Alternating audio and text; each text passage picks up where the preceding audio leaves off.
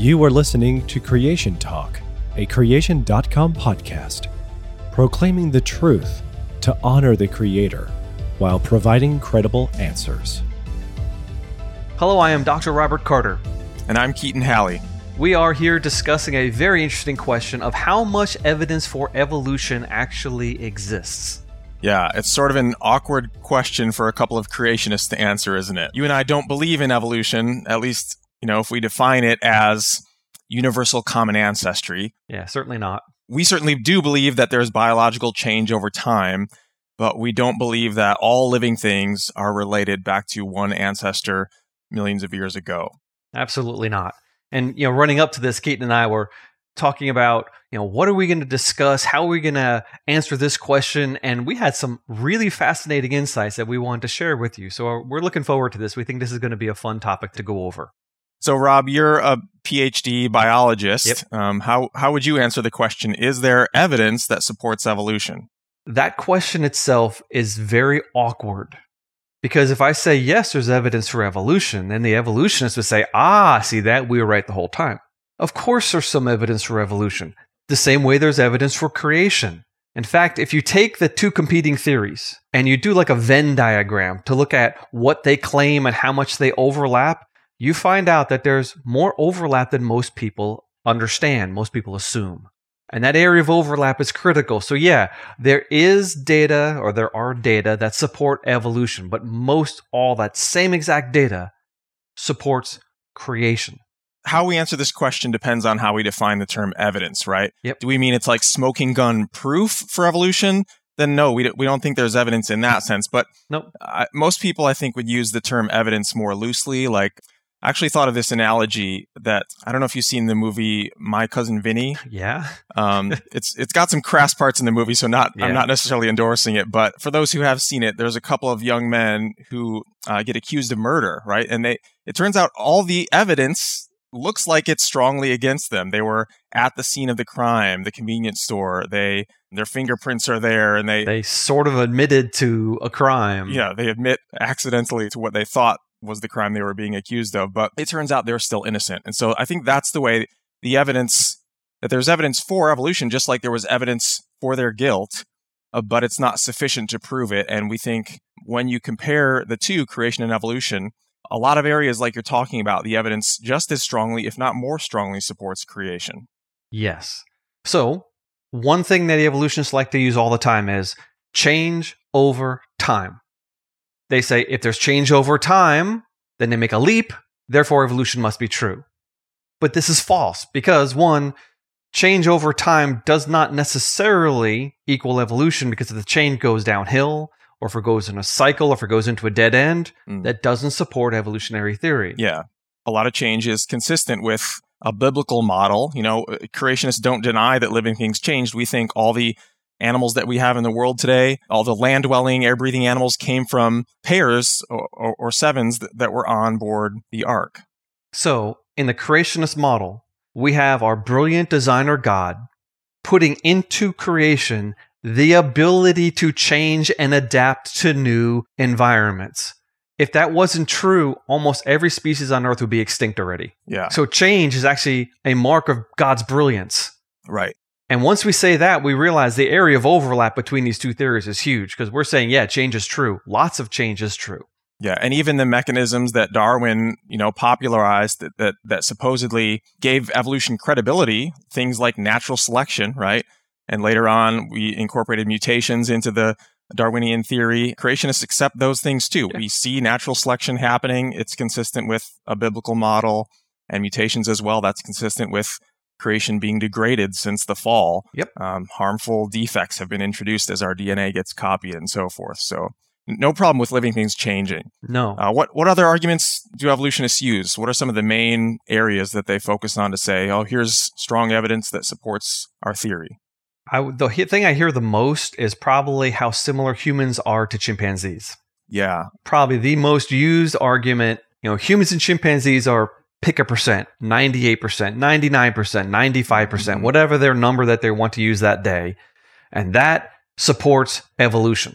And that's part of a broader area of argument that where they just look at similarities in general, right? They talk about this term homology, yes, um, the sameness in different living things in their in their gross anatomy, their structure, like of their arms, the the pentadactyl limb pattern that so many vertebrates have five digits, yeah. hands and feet and so forth. But as far as the human chimp D N A similarity goes, um, again, there we can admit that there's a great degree of similarity. But you know what? If chimpanzees didn't exist, they would look at humans and gorillas and say, see that? We're ninety-five percent identical. That's proof of common ancestry. Yeah. If gorillas didn't exist, they'd look at us and, I don't know, lemurs and say, see that? We're eighty-five percent similar. Therefore, common ancestry is true. Mm-hmm. So it's a moving goalpost. And the number actually doesn't matter because no evolutionist made a prediction before we sequenced the human and chimpanzee genomes. No one said, it has to be this percent identical for evolution to be true hmm. because we didn't know the number. So it comes out to, depending on how you answer it, I mean, there are creationists calculating eighty percent, eighty-five percent. Yeah. Evolutionists, really, they try to keep it as high as possible because if it's less than a certain amount, they can't explain the differences even in six or seven million years.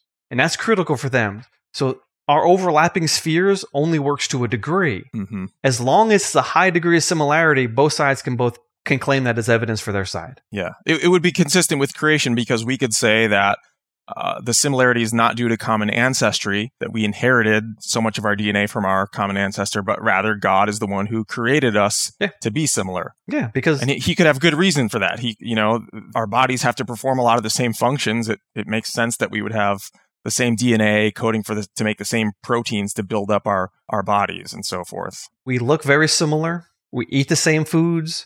Now, we're smart enough to invent clothing and, and central heating, so we don't have to live in a rainforest. But if we weren't that smart, we would be living in the same environment as them. Yeah. So why would you think we'd be very genetically different? We have all these things in common. Of course, everyone predicts that we'd be more similar to chimpanzees than we would be to maybe, you know, an elephant or a rutabaga. Yeah, we could predict that without evolution because, yeah, we see on the surface level we're both mammals and we're even very similar. Yeah. So, yeah. And, and humans, of course, are much more than their D N A as well. So, I mean, we do see a lot of differences in our intelligence and our how we relate to God. You know, we, yeah, we have a spirit and they don't. And plus, in the creation model, God could have done it any way he wished. He could have made us and, and chimpanzees almost one hundred percent identical. Yeah. Or he could have made us, you know, five percent identical.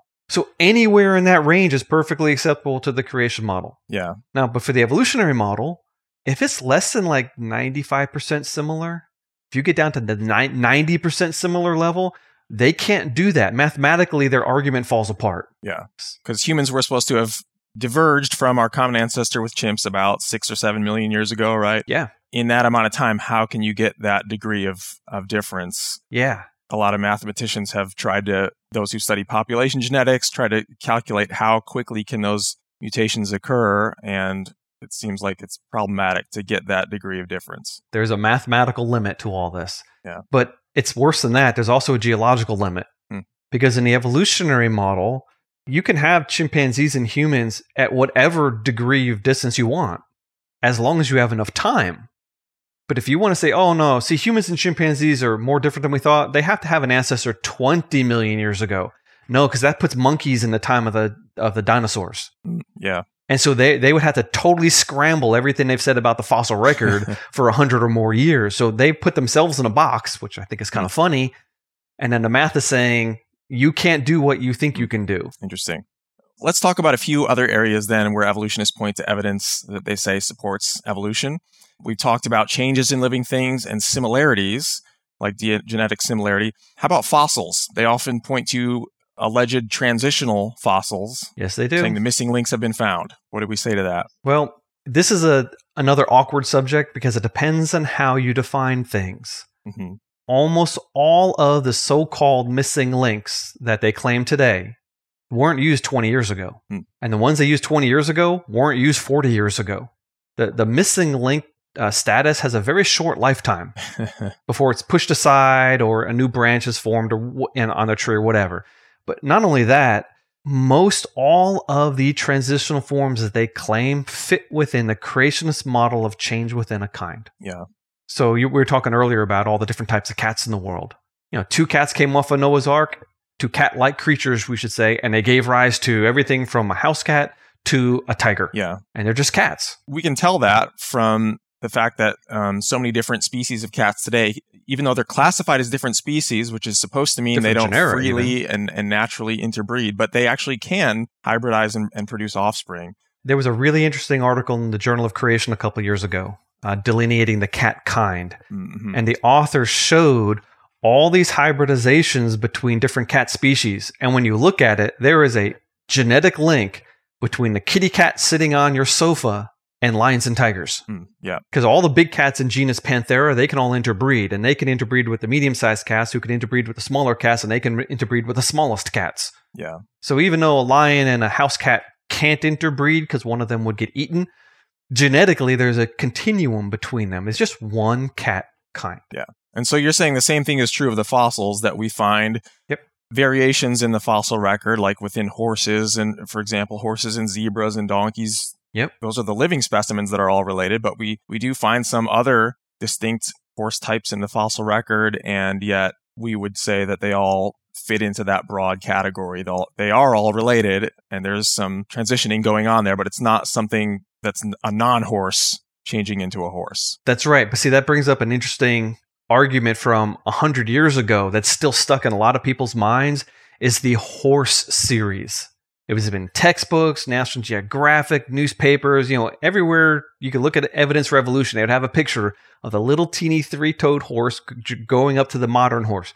It's not true. Yeah. The geology of horses has been completely turned over since. All these different types of horses that they had in this nice series, they find them all together now. Mm-hmm. So that whole gradual horse evolution series is out the window. Yeah. As some a relic of the past, something that wasn't true, and yet it was used to push evolution in a huge way.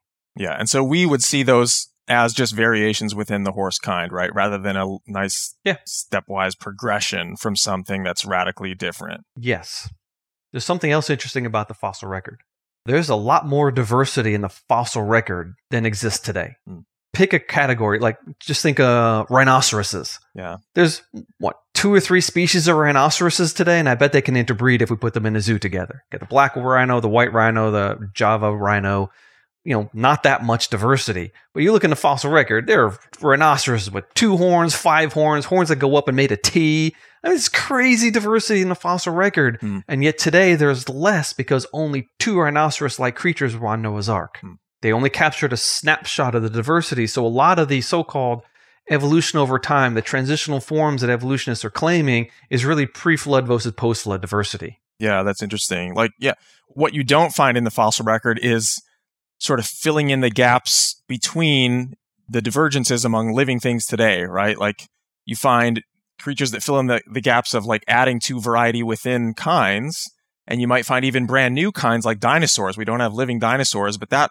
That doesn't fill in a gap between any living no. creature, right? It just is adding a whole nother group that evolution has no transitional forms leading up to. Yes. And it's even worse the further back in the so-called fossil record that you go. Mm-hmm. Because we can argue about dogs and cats being carnivores and related to bears or something like that. And they're all mammals.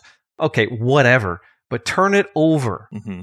and go from the bottom up. And you run into this thing called the Cambrian explosion. Yes. Where all these phyla just suddenly appear. And, and in the space of time, the evolutionists are claiming that whales evolved from land animals, maybe ten million years in their model. We don't just have mammal to mammal. We have jellyfish and coral and, and all these other things, these massively different types of organisms. Boom! Yeah. Their body plans are different. They're phylum level differences. So completely different body types. With no evidence of evolution for them. Yeah. So the greatest evolutionary leaps are covered in the shortest amount of time with the least amount of evidence. That's the opposite of what evolution would predict. Exactly. The opposite of what Darwin yeah, expected. And Darwin was aware of the Cambrian explosion, actually. Oh, yeah. If you have a, a phylum-level event, the number of evolutionary experiments that must have happened to produce that is astronomical. And yet, when we look in the fossil record, the evidence for that isn't there. If people want more on that, they can watch our video, Evolution's Achilles' Heels, where we uh, go into some detail about the Cambrian explosion. Well, if we have time, let's maybe hit on one more evidence for evolution. Okay. This is more of a, of a theological argument, but it's there's a fancy term for it. It's called dysteleology. So teleology is like finding purpose or design. Uh, dysteleology would be poor design. Um, so this is the argument that evolutionists make that, well, look at different features of the human body, for example. The eyes, the bad back. The They're actually poorly designed. Yeah. And it makes more sense that evolution would bring about, you know, something that's not that well made. It's just kind of pieced together from what was available. And so a god wouldn't create something that was that poorly designed. So what's our response to poor design? First of all, just look at the human body. We are amazingly engineered. Yeah. The back, the limbs, the eyes. It is shocking when you look at how well engineered we are. Take out injury, which is a huge factor. Take out uh, disease. Take out bad genetics. And, I mean, everyone would look like Adonis. We'd be these ripped, muscular, strong people who can run far and be really smart. But over thousands of years since the fall, since Adam rebelled against God, we have all this buildup of bad mutations and diseases and bad environments that have affected us. And that's really one of the huge things. I mean, you and I, we're kind of like scholars. We do a lot of things sitting down in a chair. That's about the stupidest thing you can do. For the health of your body, yeah. Yeah, for, yeah. It, it it atrophies your muscles and, and your hip bones and everything. And so, you know, when we hit eighty, ninety years old... That's why I don't like look like Adonis, by the way. I blame it on that. Yeah, me neither. Point is, a lot of the dysteleology arguments are actually arguments that fit perfectly within the creation fall, yeah. Several thousand years of accumulation of bad things like mutations. Basically, two responses I would give. Yeah, number one, sometimes the evolutionists have misunderstood something. They think it's a poor design, and it turns out they're actually just ignorant of how it is a marvelous design after all. Yeah. Like our eyes, you yeah. know, they're not actually backwardly wired as they claim. Oh, that's a that's a great one. By the way, backwardly yeah. wired retinas, creation dot com. Just type in eyes backward. You can see the full answer. Yeah. It is absolutely not true, and you hear it all the time. Yeah. All right, go ahead. And then just secondly is what you mentioned about the fall, that our bodies are deteriorating. We have mutations accumulating in the human gene pool and so forth. So there, there are lots of reasons why uh, we're broken today compared to what God made in the beginning. Yeah. And then you have to also factor in providence.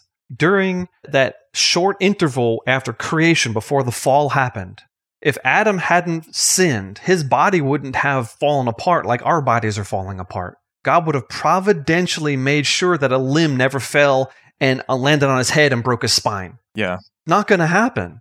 And so, therefore, he would have maintained his robustness for an infinite amount of time, which hopefully we're going to experience in heaven when everything is restored and we're giving new bodies. And God is providentially orchestrating it to make sure we don't ever trip over a root and fall off a cliff to our deaths. It's not going to happen in heaven.